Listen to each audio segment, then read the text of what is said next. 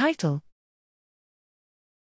The balance of acidic and hydrophobic residues predicts acidic transcriptional activation domains from protein sequence. Abstract Transcription factors activate gene expression in development, homeostasis, and stress with DNA binding domains and activation domains.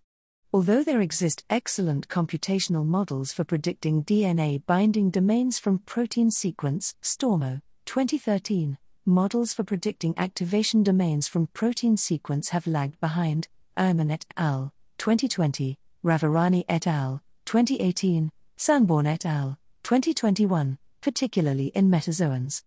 We recently developed a simple and accurate predictor of acidic activation domains on human transcription factors, Staller et al., 2022. Here, we show how the accuracy of this human predictor arises from the balance between hydrophobic and acidic residues, which together are necessary for acidic activation domain function. When we combine our predictor with the predictions of neural network models trained in yeast, the intersection is more predictive than individual models, emphasizing that each approach carries orthogonal information we synthesize these findings into a new set of activation domain predictions on human transcription factors,